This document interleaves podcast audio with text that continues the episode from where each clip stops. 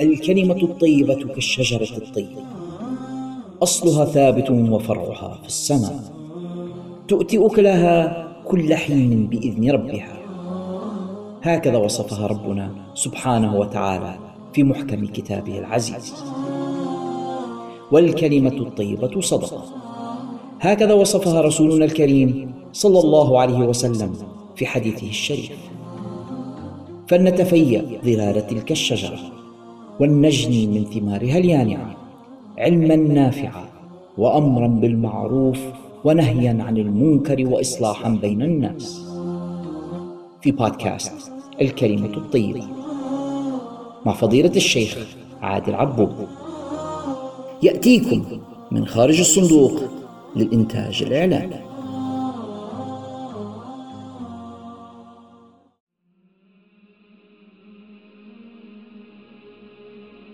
بسم الله الرحمن الرحيم الحمد لله رب العالمين والصلاة والسلام على أشرف الأنبياء والمرسلين سيدنا ونبينا محمد وعلى آله وصحبه أجمعين اللهم افتح علينا حكمتك وانشر علينا رحمتك وأعنا على تقواك وما فيه رضاك يا ذا الجلال والإكرام اللهم إنا نعوذ بك من علم لا ينفع ومن قلب لا يخشع ومن عين لا تدمع ومن نفس لا تشبع ومن دعاء لا يسمع. ونعوذ بك من عضال الداء وخيبة الرجاء وزوال النعمة وفجأة النقمة. ونعوذ بك أن نقول زورا أو أن نغشى فجورا أو أن نكون بك مغرورين يا رب العالمين. اللهم أخرجنا من ظلمات الوهم وأكرمنا بنور الفهم وافتح علينا بمعرفة العلم وسهل أخلاقنا بالحلم واجعلنا من الذين يستمعون القول فيتبعون أحسنه يا رب العالمين. إخوتي المستمعون السلام عليكم ورحمة الله تعالى وبركاته. هذه الحلقة الثالثة والخمسون من برنامج الكلمة الطيبة ونستهلها كالعادة بالفقرة الفقهية. وشرعنا في الدروس الماضية في صلوات النوافل وذكرنا في الدرس الماضي السنن المؤكدة وأنها تبدأ بصلاة الوتر. ثم يلي صلاة الوتر صلاة العيدين عيد الفطر وعيد الأضحى. وقد تكلمنا عنها سابقا ولعلنا في مناسبة أخرى عند العيد. نتكلم عنها مرة ثانية بإذن الله تعالى ونذكر بها. الصلاة الثالثة من الصلوات السنن المؤكدة هي صلاة الكسوف. والكسوف هو احتجاب نور الشمس أو نقصانه بسبب وقوع القمر بين الأرض والشمس. وهناك الخسوف وهو ذهاب ضوء القمر أو نقصانه. وجرت العادة في استعمال القرآن وأكثر الأحاديث الصحيحة أن لفظ الكسوف خاص بالشمس ولفظ الخسوف خاص بالقمر. قال تعالى وخسف القمر وهناك من أهل اللغة من يجعل الكسوف للشمس والقمر وهناك من يجعل الخسوف للشمس والقمر.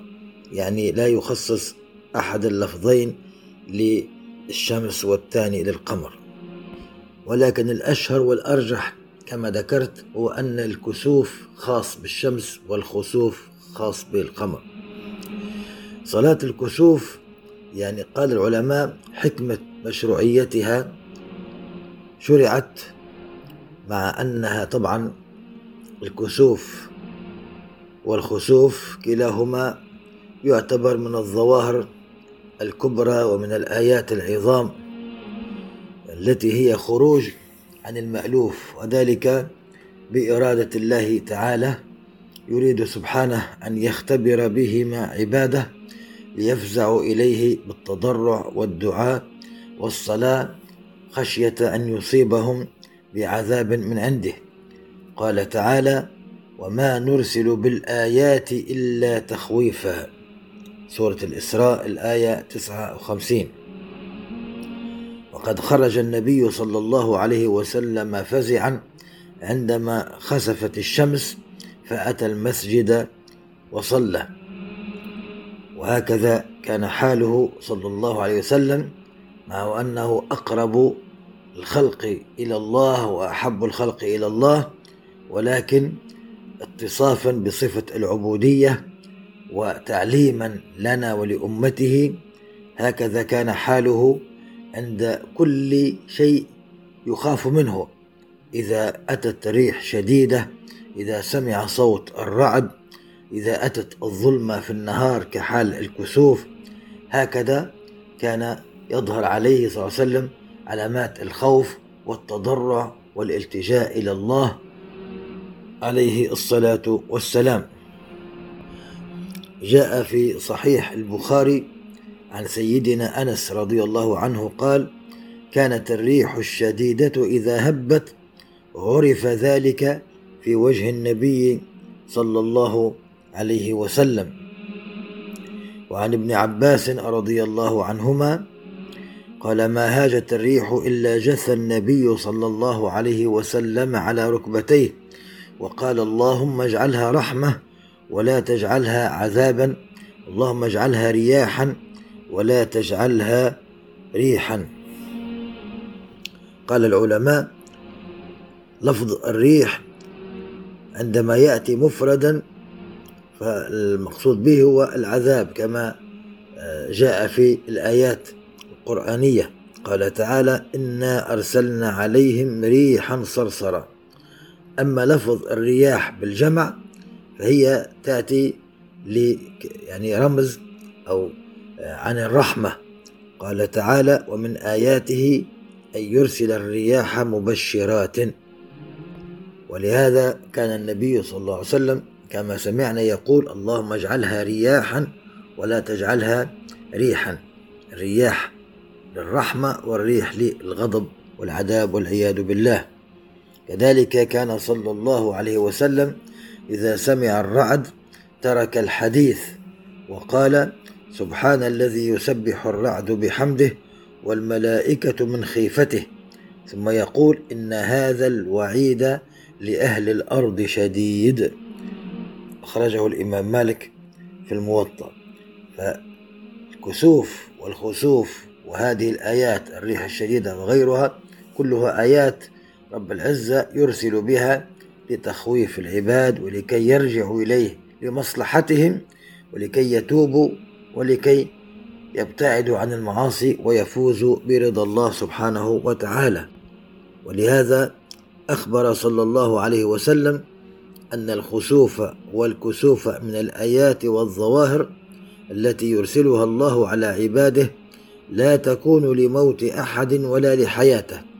أي لا تكون بسبب موت أحد من الناس أو حياته أي ميلادة ولكن يخوف الله بها عباده. وقال عليه الصلاة والسلام فإذا رأيتم شيئا من ذلك فافزعوا إلى ذكر الله والدعاء والاستغفار. أخرجه البخاري في صحيحه وهكذا ينبغي على المؤمن دائما يعني يجدد التوبة والخوف والاستغفار في جميع الحالات وخاصة في هذه الحالات التي يخاف منها كالزلازل كالبراكين كالأعاصير كالفيضانات. هذه الأشياء كلها ينبغي على المؤمن أن تكون له عظة وعبرة.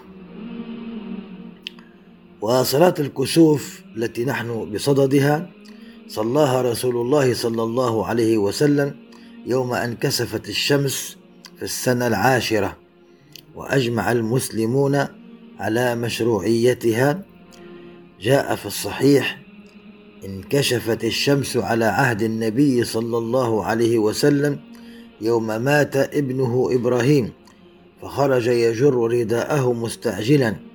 وفي بعض الروايات ففزع فأخطأ بدرع حتى أدرك بردائه بعد ذلك صلى الله عليه وسلم.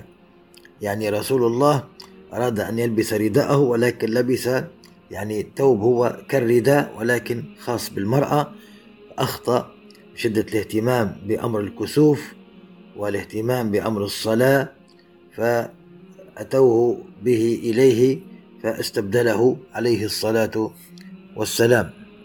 وصلاة الكسوف كما ذكرت هي سنة مؤكدة وسنة عين في حق كل من يؤمر بالصلاة من رجل وامرأة ولو مسافرا وتصلى جماعة في المسجد ويصليها النساء في البيوت فرادة. يعني كل واحد مطالب بها على وجه السنية. سنة عين بمعنى أن كل مسلم مطالب بها بعينه. حتى النساء تصليها في البيوت فرادة كما ذكرت لأن المقصود هو التخويف والمقصود هو الرجوع إلى الله وهذا مطلوب من كل مسلم ومسلمة. ووقت صلاة الكسوف هو وقت الضحى بعد حل النافلة بحوالي نصف ساعة كما فعلها رسول الله صلى الله عليه وسلم أنه صلاها في وقت الضحى ويستحب فيها الإطالة في القراءة حسب الاستطاعة. ويجوز فيها الإسرار والجهر. جاء في صحيح البخاري أن النبي صلى الله عليه وسلم جهر في صلاة الخسوف بقراءته فصلى أربع ركعات في ركعتين وأربع سجدات. وفي حديث سمرة في وصف صلاة الكسوف فتقدم وصلى بنا كأطول ما قام بنا في صلاة قط لا نسمع له صوتا. فكيفيتها؟ طبعا هي كيفيتها آه، غريبة أو غير مألوفة لأن في كل ركعة فيها ركوعين يكبر تكبيرة الإحرام ويقرأ الفاتحة وسورة ويستحب الإطالة بقدر ما يعني يستطيع الناس حتى أنه جاء يستحب أن يقرأ في الركعة الأولى سورة البقرة أو ما قاربها. ولكن قال العلماء ده مستحب. فيقرأ الفاتحة وسورة ثم يركع ثم يرفع من الركوع ويقرأ الفاتحة مرة ثانية وسورة ثم يركع ثم يرفع من الركوع ثم يسجد يأتي بالسجدة الأولى والسجدة الثانية كالصلاة العادية ثم يرفع من السجدة الثانية ويشرع في الركعة الثانية يقرأ فاتحة وسورة ثم يركع ثم يرفع من الركوع ويقرأ فاتحة وسورة ثم يركع مرة ثانية ثم يرفع ثم يسجد ويكمل صلاته. يعني ركعتين وفي كل ركعة فيها ركوعين. هذه يعني طريقة أو يعني هيئة وصفة صلاة الكسوف. وبعد الصلاة يستحب للإمام أن يستقبل الناس ويعظهم ويذكرهم ويخوفهم يأمرهم بالتوبة والتسبيح والإستغفار. هكذا فعل صلى الله عليه وسلم. أما صلاة خسوف القمر فهي ركعتان مثل سائر النوافل لا تختلف عن باقي الصلوات وهي تصلى في الليل لأن الخسوف يكون ليلا ليس ككسوف الشمس. ويصليها الناس فرادى في البيوت لمشقة الخروج ليلا. وقيل تصلى في المسجد فرادى أو جماعة. ويندب تكرارها حتى تنجلي القمر والقراءة فيها جهر على الأصل في صلاة الليل. أما صلاة الكسوف كما ذكرت فيها رأيان أنها تصلى سرا على الأصل يعني الصلاة النهارية سرية أو تصلى جهرا فالكل وارد والله ورسوله أعلم. في الفقرة الوعظية لازلنا نتكلم عن الخصال الأربعين الموجبة للجنة. الخصلة السابعة هي الأمر بالمعروف والثامنة هي النهي عن المنكر والأمر بالمعروف والنهي عن المنكر من الأمارات الإيمان وجاء في فضلها في عظمتها الآيات والأحاديث الكثيرة. ذلك لأن الأمر بالمعروف والنهي عن المنكر هو القطب الأعظم في هذا الدين المهمة الكبرى للأنبياء والمرسلين والصالحين. لما يشتمل عليه من الفضل العظيم والخير العميم والفوائد والمصالح العاجلة والآجلة. وأيضا ترك الأمر بالمعروف والنهي عن المنكر يكون سببا في يعني انتشار الشر والرذيلة والفساد والباطل والجرائم والمحرمات كلها. فشأنه عظيم. وأيضا ذكره رسول الله في هذه الخصال الموجبة للجنة وذكره في خصال أخرى من أنواع الصدقات ومن أنواع الواجبات. قال تعالى كنتم خير أمة أخرجت للناس تأمرون بالمعروف وتنهون عن المنكر وتؤمنون بالله. وقال سبحانه والمؤمنون والمؤمنات بعضهم أولياء بعض يأمرون بالمعروف وينهون عن المنكر.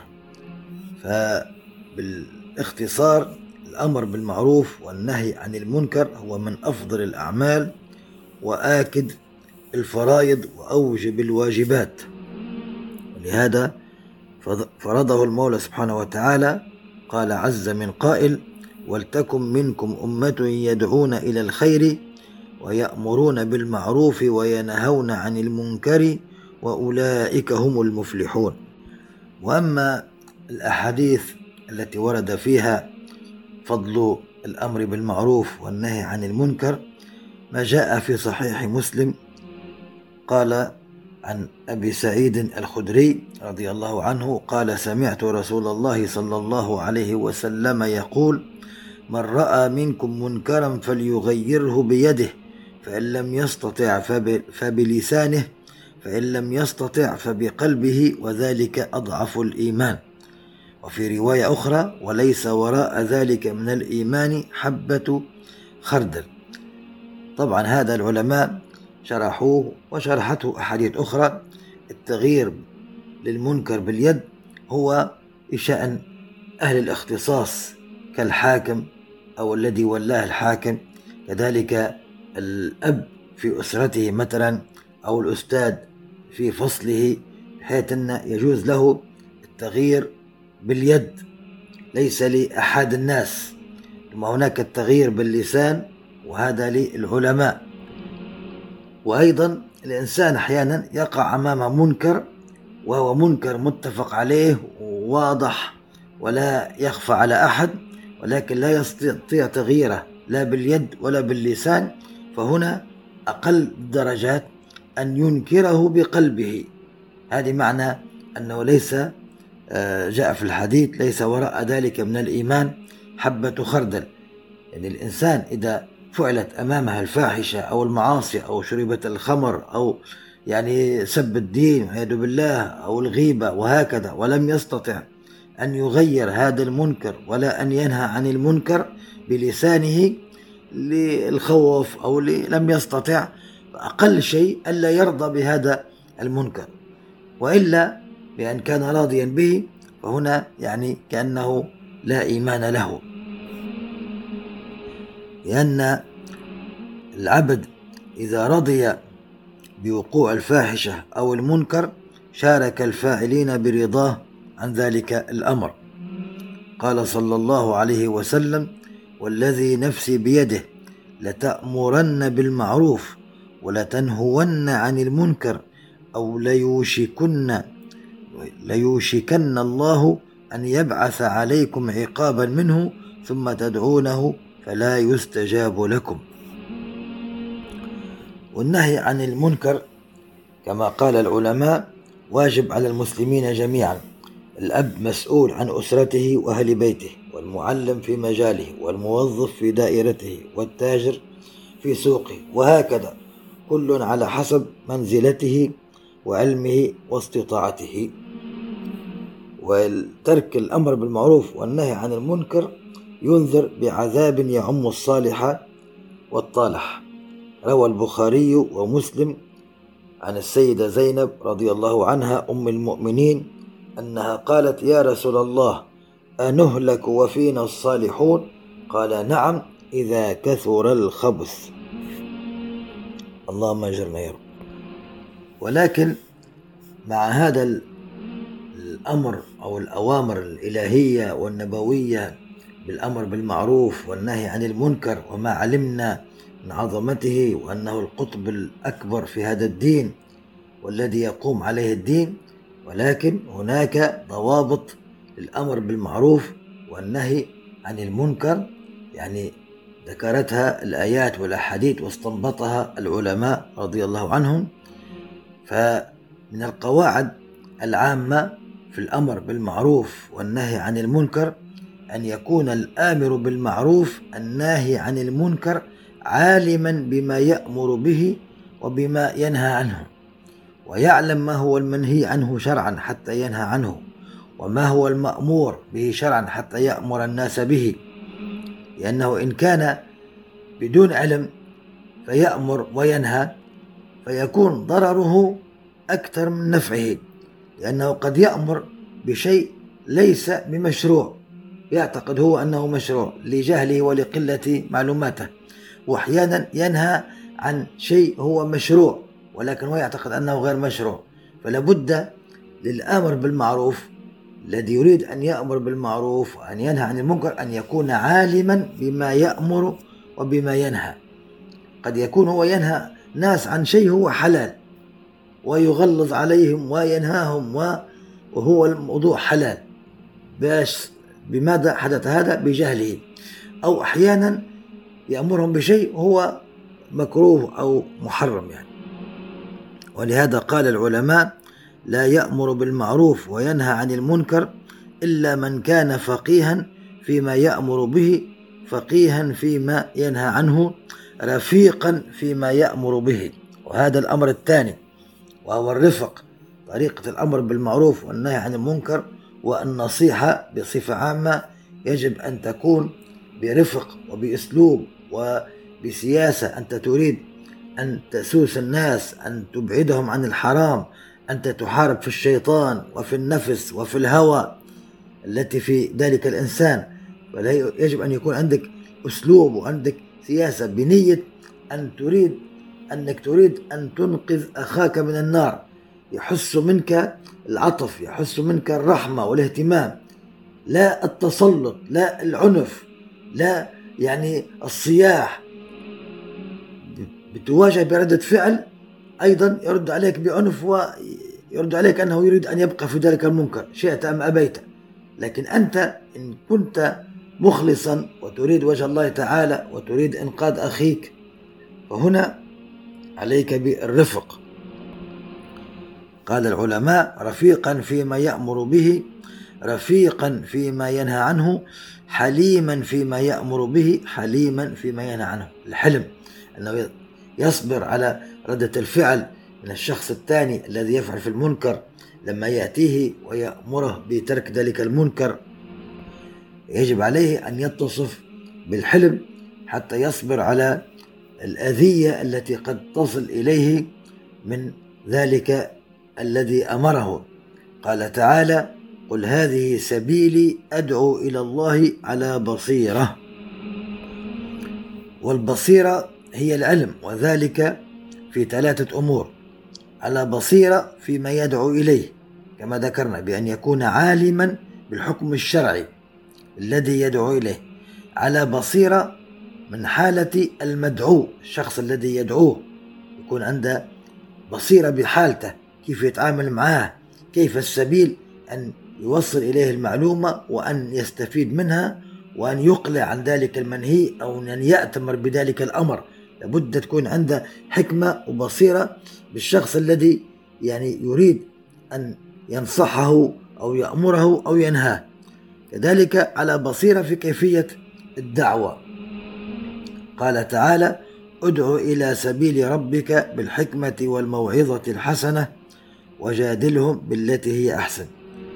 فالشروط التي يجب توافرها عند إنكار المنكر التحقق من كونه منكرا سواء كان المنكر هذا من الصغائر أو من الكبائر تعلق بحق الله أو بحق الخلق ولكن يجب أن يكون منكرا وكل منكر له درجاته طبعا. ولابد أن يكون هذا تبعا للشرع لا للهوى والعواطف أو الأغراض الشخصية. الأمر الثاني أن يكون الإنكار في الأمور المتفق عليها ليس في الأمور المختلف فيها لأن هناك مسائل كثيرة جدا اختلف فيها الفقهاء وقبلهم اختلف الصحابة والتابعون رضي الله عنهم فهذه المسائل لا إنكار فيها. اتفق العلماء على أنه لا إنكار في مسائل الاجتهاد.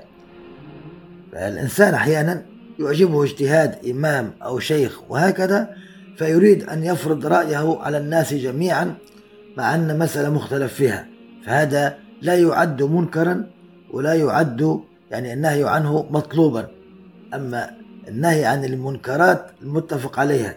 وللأسف نشاهد كثير من الناس خاصة من الشباب تجده يعني يتشدد ويضخم الأمور وينهى ويقيم الدنيا ولا يقعدها في مسائل هي مختلف فيها بين العلماء من قديم. ولكن لقلة علمه يعتقد أن الرأي الذي سمعه أو قرأه هو الرأي الصواب الذي لا صواب غيره. وهذا طبعا اعتقاد خاطئ مردود عليه وهو بدل أن يصلح يزيد فيفسد. يجب المنكر أن يكون متفق عليه. وتجد هذا الشخص في المنكرات المتفق عليها تجده لا يحرك ساكنا.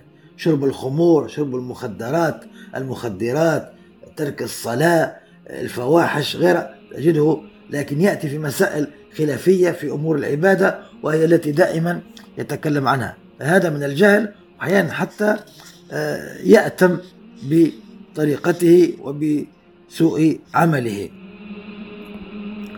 ولهذا قال العلماء ومنهم الإمام سفيان الثوري رحمه الله تعالى قال إذا رأيت الرجل يعمل العمل الذي اختلف فيه وأنت ترى غيره فلا تنهه. قال الإمام النووي ثم إن العلماء إنما ينكرون ما أجمع على إنكاره أما المختلف فيه فلا إنكار فيه لأن كل مجتهد مصيب أو المصيب واحد ولا نعلمه. ولم يزل الخلاف بين الصحابة والتابعين في الفروع ولا ينكر أحد على غيره وإنما ينكرون ما خالف نصا أو إجماعا أو قياسا جليا.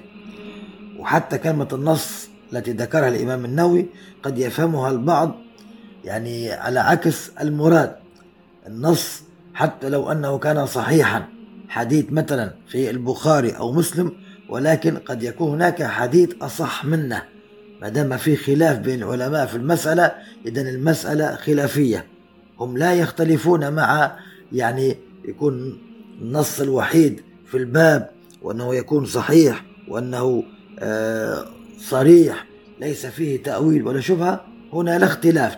ولكن أسباب اختلاف العلماء أن النص إما أن يكون صحيحا وهناك نص أصح منه يعارضه إما أن يكون ليس صريحا يحتمل عدة احتمالات. فهذه بعض الناس من يقرأ حديث ويعتقد فهمه هذا هو الفهم الوحيد للحديث وتجد هناك فهوم كثيرة. هو يضرب بها عرض الحائط ويقول أنا وجدت نصا. فهذه مهمة جدا. الذي يريد أن يأمر بالمعروف وينهى عن المنكر عليه أن يكون فقيها بما يأمر وينهى ويكون الأمر الذي ينهى ينهى عنه الناس متفقا عليه لا مختلفا فيه. كذلك من شروط الإنكار المتفق عليها ألا يؤدي إنكار المنكر إلى فتنة أو إلى منكر أعظم منه. روى البخاري في البخاري في صحيحه عن السيدة عائشة رضي الله عنها أن النبي صلى الله عليه وسلم قال لها يا عائشة لولا قومك حديث عهدهم بكفر لنقضت الكعبة فجعلت لها بابين باب يدخل الناس وباب يخرجون. يعني هذا الحديث الصحيح رسول الله في فتح مكة مراعاة لقلوب قريش الذين أسلموا حديثا وخشية أن يعترضوا على فعل رسول الله فيكون ذلك سببا في كفرهم أو ردتهم مع أنه رسول الله مأمورين جميع المسلمين مأمورون بأن لا يعترضوا عليه. قال تعالى فلا وربك لا يؤمنون حتى يحكموك فيما شجر بينهم ثم لا يجدوا في أنفسهم حرجا مما قضيت ويسلموا تسليما ولكن مع هذا رسول الله الرؤوف الرحيم يعلمنا كيف نراعي مشاعر الغير وقلوب المسلمين. فرسول الله كانت رغبته أن يهدم الكعبة ويبنيها من جديد ويجعلها كاملة إلى حجر إسماعيل يدخل فيها ذلك المكان الذي لم يعني قريش ضاقت بها النفقة ولم تكمل الكعبة. وأيضا بدل باب واحد مرتفع بابين ملتصقين بالأرض واحد للدخول والثاني الخروج. كل هذا لم يفعله رسول الله مراعاة لمشاعر الذين أسلموا حديثا. فأخذ من العلماء أن مراعاة مشاعر وقلوب المسلمين وأن تغيير المنكر إذا كان بيجر إلى منكر أعظم منه فهنا يتوقف الإنسان ينكر بقلبه ويتوسل يحاول أن يصل إلى وسيلة لمنع ذلك المنكر. بأسلوب وبسياسة ولكن لا يندفع بحيث يؤدي إلى منكر أعظم من المنكر الذي يريد أن ينكر عليه. حتى يحكى عن الشيخ ابن تيمية أنه مر مع بعض تلاميذه على بعض جنود التتار وهم في حالة سكر شديد وبعضهم من هو مغمى عليه من السكر فأراد بعض التلاميذ أن ينهاهم أو ينصحهم فأوقفه الشيخ ابن تيمية قال له دعهم يسكرون أفضل من أن يفيقوا فيقتلوا الناس. على الأقل سكران وهو نائم يكفى الناس شره وهذا من الفقه يعني. فالمنكر إذا كان بيأتي بمنكر أعظم أنت أحيانا بعض الشباب في شيء مختلف فيه في المسجد يفعله بعض الناس وهو قال به بعض العلماء فهو يعني بدل من آه، بدل يعني من يمرر ذلك الأمر لأنه مختلف فيه كما ذكرنا يتكلم عنه ويثير الخصام والشجار في المسجد فتحدث فتنة في المسجد بين المسلمين وارتفاع الأصوات فهو قد يعني فتح باب منكر أعظم من المنكر الأول الذي كان يعتقده. ولهذا يقول ابن القيم رحمه الله إن النبي صلى الله عليه وسلم شرع لأمته إيجاب إنكار المنكر ليحصل بإنكاره من المعروف ما يحبه الله ورسوله فإذا كان إنكار المنكر يستلزم ما هو أنكر منه وأبغض إلى الله ورسوله فإنه لا يسوغ إنكاره وإن كان الله يبغضه ويمقت أهله. ومن تأمل ما جرى على الإسلام في الفتن الكبار والصغار رآها من إضاعة هذا الأصل وعدم الصبر على منكر. فطلب إزالته فتولد منه ما هو أكبر منه. فقد كان رسول الله صلى الله عليه وسلم يرى بمكة أكبر المنكرات ولم يغيرها. بل لما فتح الله مكة وصارت دار إسلام عزم على تغيير البيت ورده على قواعد إبراهيم ومنعه من ذلك مع قدرته عليه خشية وقوع ما هو أعظم منه من عدم احتمال قريش لذلك لقرب عهدهم بالإسلام وكونهم حديثي عهد بكفر. هذا يعني كلام ابن القيم. رسول الله كان في مكة وكان فيها الأصنام تعبد من دون الله ومع هذا كان يستطيع أن يكلف أو يأمر بعض أصحابه أن يأتي مثلا في الليل ويكسر تلك الأصنام وهكذا ولكن ستحدث فتنة وسيجد يعني كفار قريش ذريعة لتقتيل المسلمين ويحصل منكر أعظم من هذا. فترك ذلك حتى فتح مكة وتم إزالة الأصنام. وهكذا فهذه قاعدة اتفق عليها أئمة الإسلام أنه إذا خشينا حصول منكر أعظم سقط الإنكار ولكن يبقى الإنكار بالقلب كما ذكرت القاعدة الأولى أنه يكون منكرا متفقا عليه لا مختلفا فيه والقاعدة الثالثة الرفق في إنكار المنكر.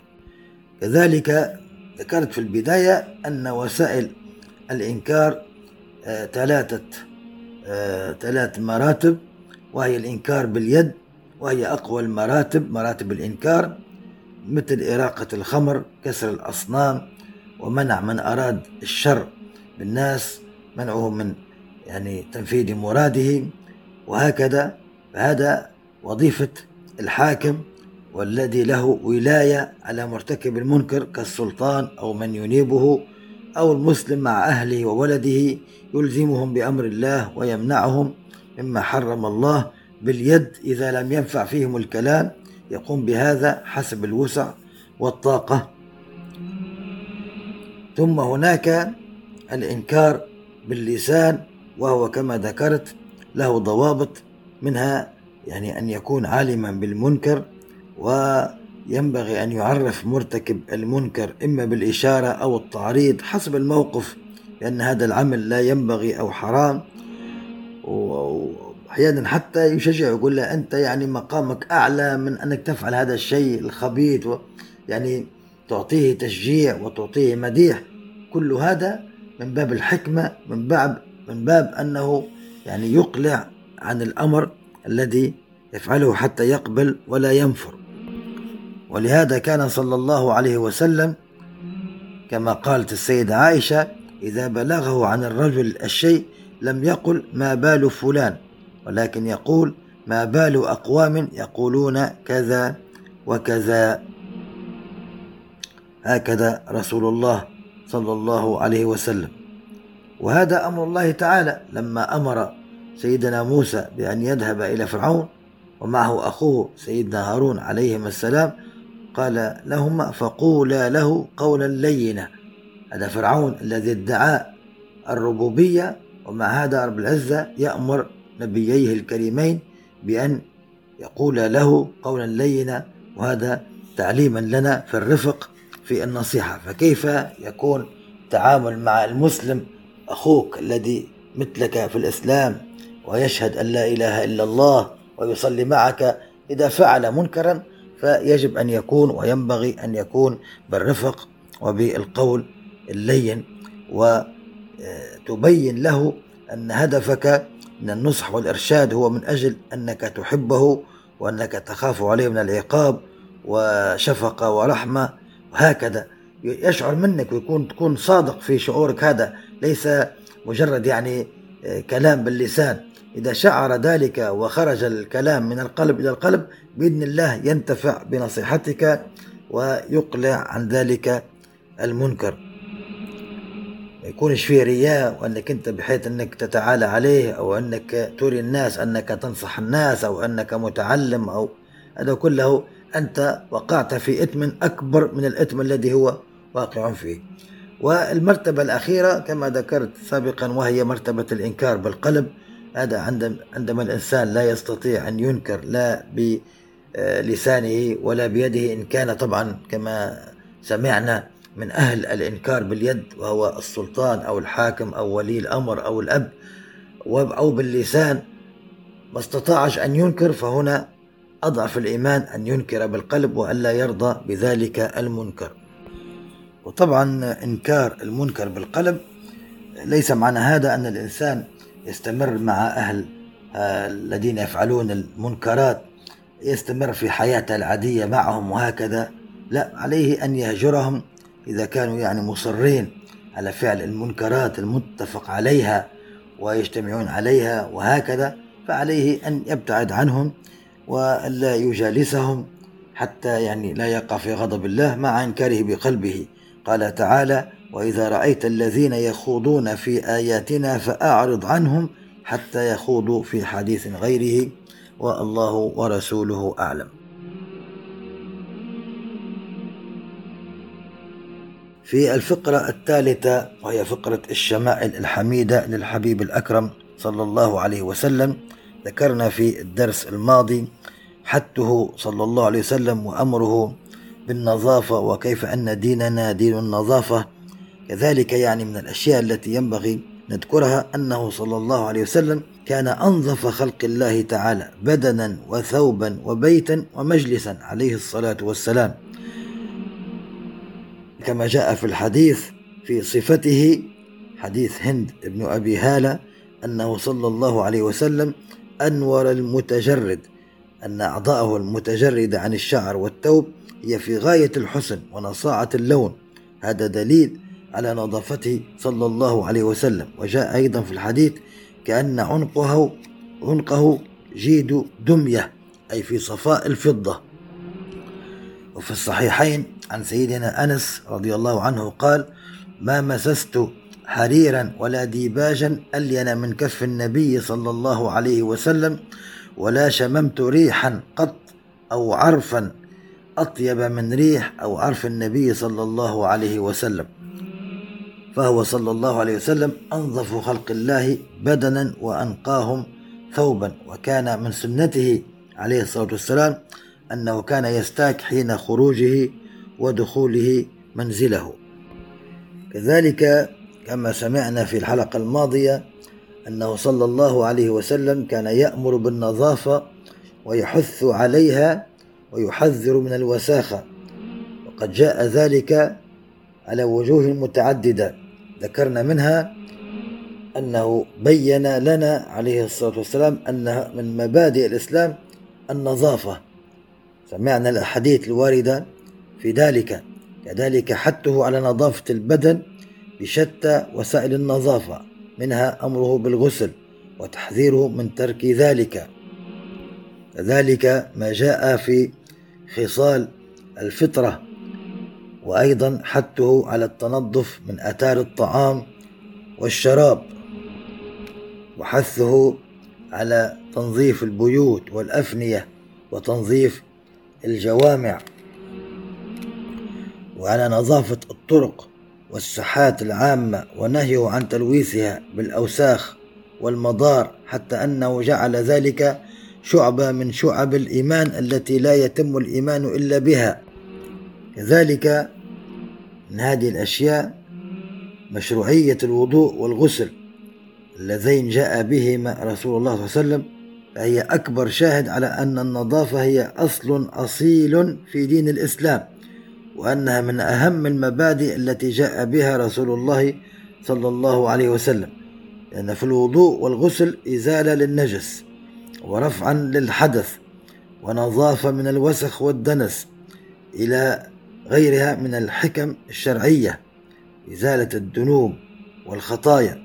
قال صلى الله عليه وسلم إذا توضأ العبد المسلم أو المؤمن فغسل وجهه خرج من وجهه كل خطيئة نظر إليها بعينه مع الماء أو مع آخر قطر الماء فإذا غسل يديه خرج من يديه كل خطيئة كان بطشتها يداه مع الماء أو مع آخر قطر الماء فإذا غسل رجليه خرجت كل خطيئة مشتها رجلاه مع الماء أو مع آخر قطر الماء حتى يخرج نقيا من الذنوب. خرجه الإمام مسلم والإمام مالك والترمذي وغيرهم كذلك من الأمور الحديث النبوية الواردة في الحث على السواك وبيان آثاره. قوله صلى الله عليه وسلم السواك مطهرة للفم مرضاة للرب. وقال صلى الله عليه وسلم عليكم بالسواك فإنه مطيبة للفم مرضاة للرب تعالى حتى عليه بقوله لولا أن أشق على أمتي لأمرتهم بالسواك مع كل صلاة. وهكذا يعني ما جاء في فضل السواك وتنظيف الأسنان. ونختم هذا الباب مع أنه لا زال طويلا بحثه صلى الله عليه وسلم على التخلل والتنظف بعد الطعام. قال صلى الله عليه وسلم حبذا المتخللون من أمتي. وقال سيدنا أبو أيوب الأنصاري وما المتخللون يا رسول الله؟ قال المتخللون في الوضوء والمتخللون في الطعام. أما تخليل الوضوء فالمضمضة والاستنشاق وبين الأصابع وأما تخليل الطعام فمن الطعام. إنه ليس شيء أشد على الملكين من أن يريا بين أسنان صاحبهما طعاما وهو قائم يصلي. أخرجه الطبراني في المعجم الكبير والإمام أحمد. انظر يعني كيف حرصه صلى الله عليه وسلم وكيف يعلمنا أن نخلل يعني أسناننا من الطعام وأيضا في أثناء الوضوء تخيل الأصابع والمضمضة والاستنشاق. كل ذلك الأشياء التي فيها النظافة هكذا ديننا دين النظافة هكذا سمت المؤمن وفقنا الله للعمل بهذه السنن والله ورسوله أعلم وصلى الله على سيدنا محمد وعلى آله وصحبه وسلم والحمد لله رب العالمين. إذا كانت هذه الحلقة قد نالت رضاكم واستحسانكم فلا تبخلوا علينا رجاء بترك علامة الخمس نجمات في التطبيق الذي تستمعون إليها من خلاله. وإذا كنتم تستمعون إليها من خلال يوتيوب فلا تنسوا النقر على زر الإعجاب وتشاركها مع أصدقائكم ومعارفكم على وسائل التواصل الاجتماعي كي تعم فائدتها وتصل أكبر عدد من المستمعين. لا تنسونا رجاء من صالح دعائكم. بارك الله فيكم. جميع حقوق هذا العمل محفوظة لخارج الصندوق للإنتاج الإعلامي